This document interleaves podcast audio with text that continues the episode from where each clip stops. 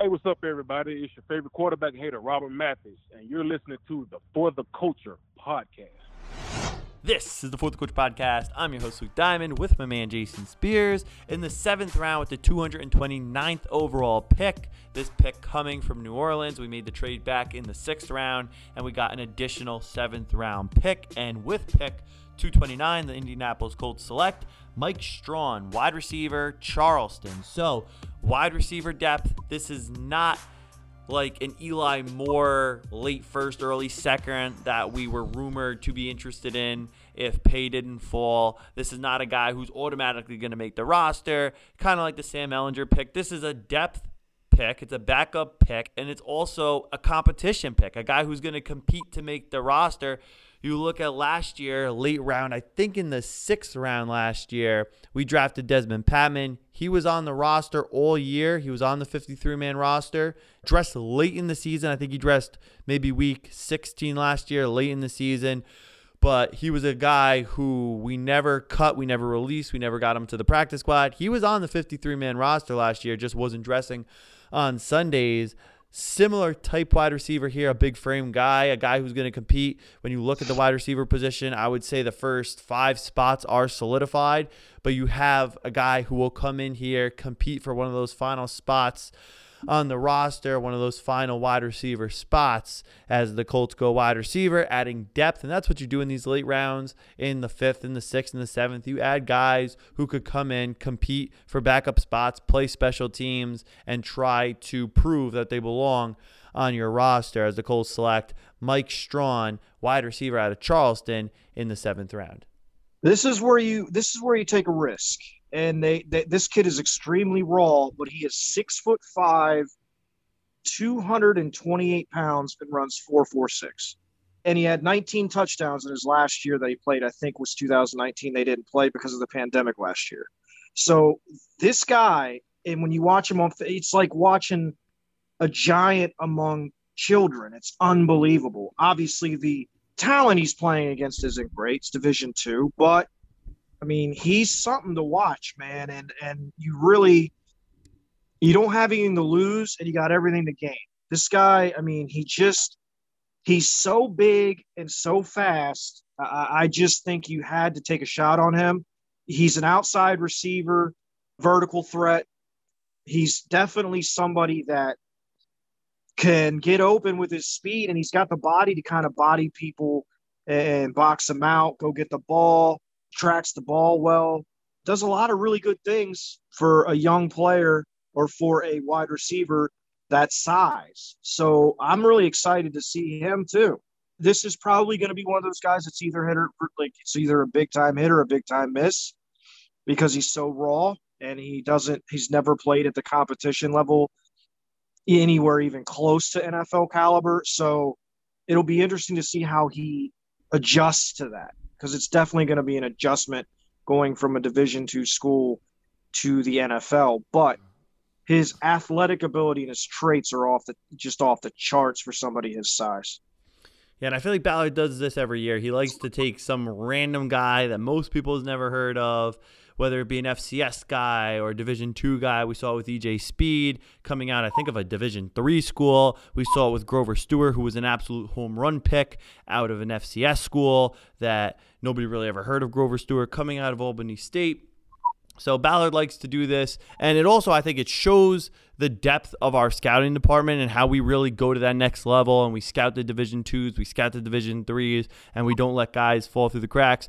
And like you said, low risk, high reward. He's either going to be great or be nothing. But the beauty of it in the seventh round is you could hit an absolute home run or you could strike out. If you strike out in the seventh round, it's not that big of a deal. It's not like taking an all or nothing in the first round or an all or nothing in the second round when you really need to hit on those premier picks. In the seventh round, if it's a home run or nothing, if you miss, it's a seventh round pick. It's not going to make or break you, which is the beauty of taking a home run swing in the seventh round, in my opinion, as we get into the positives. And you kind of already did the positives and negatives Mike Strachan.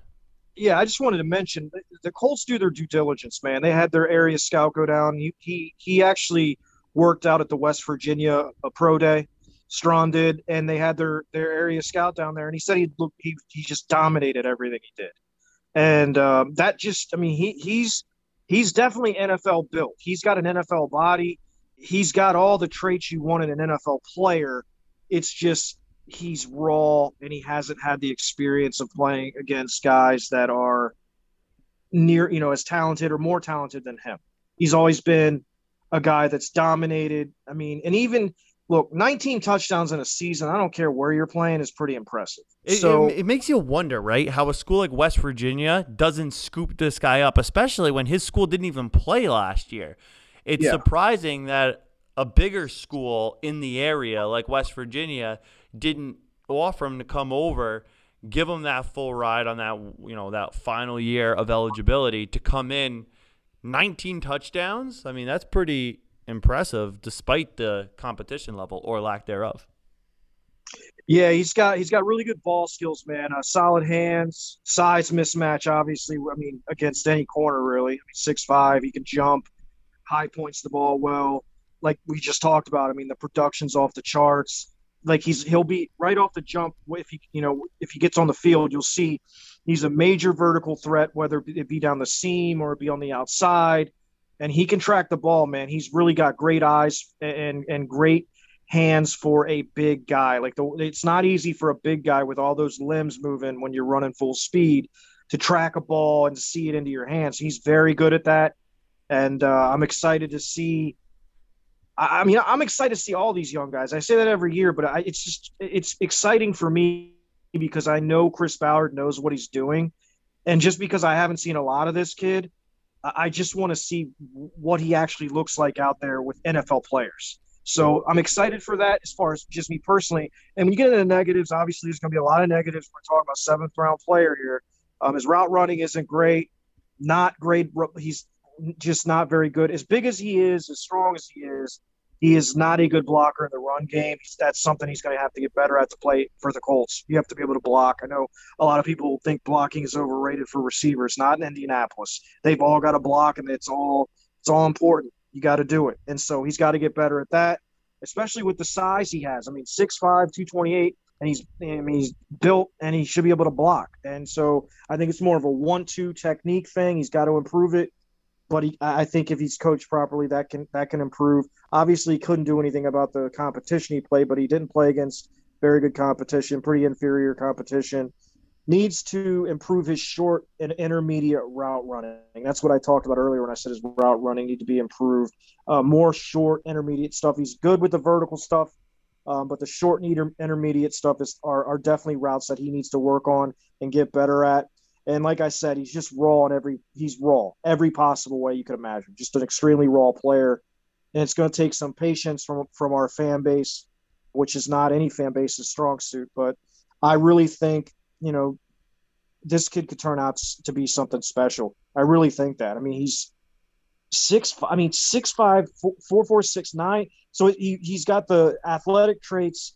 He's got the production it's a matter of him adjusting to the NFL level of competition and the NFL level of talent. If he can do that, man, I think this kid could be something. I mean, I really do. And, and the more I read about it, the more I like it, the more I watch him, the more I like him. So we'll see what happens. But I, another pick, I get it. I understand it. It's low risk, but it's real high reward. No question. And that'll be the Dezmon Patmon competition. Square up because in training camp, in the preseason, that's probably going to be the spot that's up for grabs. And like the quarterbacks, you have, I would say, a leg up for Patmon. Well, for a couple of reasons. One, because he played much higher competition in the Pac 12 in college. So he has that going for him. And then also, he has last year in the system able to pick the brain of T.Y. Hilton to be able to you know, even just wait, watch the way the offense works, the quarterbacks work, watch, you know, go up against NFL. So talk about the competition at the Pac 12. Well, last year he was going up against NFL corners in practice every day, which is an advantage for him, and being in the right offense and having just all those things that go with being a pro. So he has that advantage, but physically and speed wise, all those natural abilities, you're going to give this kid that advantage. So that should be a fun one to watch as well. With these later round picks, we have some good camp battles ahead of us with guys drafted in the later rounds last year and guys drafted in the later rounds this year. Yeah, and, and I'll say this I don't expect this kid to make the roster, the 53 man roster out the gate. I think he's a practice squad guy, and it would be great if we could somehow stash him on the practice squad for a year and get him like a redshirt year, you know, and, and, because I, I, I think the first year for this kid's probably going to be the biggest change that he's seen athletically and I think that's going to be overwhelming. I, I could only imagine going from a Division two school, you know, not even playing against guys like you know, uh, in the Big Twelve or in major conference, and then just jumping straight to the NFL. I, I mean, yeah, that's that's a big jump. That's a huge, that's a big jump. So I think a lot of it's going to boil down, Jason, to are they afraid to lose this player? Are they afraid? Right, right. Because you could say the same thing about EJ Speed. Most people did not think he was going to make the roster. They were terrified of losing that freak point. of nature type athlete. And then even last year with Dezmon Patmon, he obviously was never ready to play. That's why he never played, but they never released him. So they would bring up a guy like that small slot receiver, Michael Harris. They would bring him up when TY got hurt, and then they would have no problem cutting him and letting him get back to the practice squad. They were never worried about somebody else coming in and swooping him up. But even though he would be elevated to the pra- elevated to the 53 man and play over Patmon, they would cut him before Patmon because last year they were afraid of losing Patmon. So you could see a similar thing here if you were to beat him out for the job. That's true. Very good point. You know, and, and he certainly has things that, you know, a guy like DeMichael Harris doesn't have. He's got six five, he's got two thirty, he's four, you know, four four five. So you got a great, you got a good point. I just, I was just saying, I think that's what's going to happen. But you're right; it, it could completely be the same scenario that we went through with Patmon with, with, with this kid. So Either way, though, I like the competition. I think that in the long run, these are the kind of picks you make in the seventh round. Yep. Like it's either hit or miss. You know what I mean? It, mm-hmm. but but you make the pick. And if you miss, so, you miss in the seventh round again. So exactly. You're, yeah. You could afford the low risk because you're not wasting a first round pick on a complete lottery right. ticket of a player. A hundred percent, man. Couldn't agree more. And we got one pick to go, Jason. So we will get to that next time on the For the Culture podcast. Our final player profile. Of course, we also still have our undrafted free agents coming up. Do any of those guys have a chance to make the 53 man roster? It's going to get harder and harder and harder each and every year because Ballard has so much talent on this roster. It's going to be hard enough for the guys who got drafted to make this roster in the later rounds, of course, let alone the undrafted free agents. But we'll get to that our final draft grade. We only graded our first two picks on the player profiles, so we'll give our complete draft grade on all these guys, and that'll also be coming up this week in our post draft coverage of the Colts 2021 NFL Draft, which is now complete after day three. That's my man, Jason Spears. I'm your host, Luke Diamond. We got one more of these things to go, guys, so keep it locked right here on the For the Culture Podcast.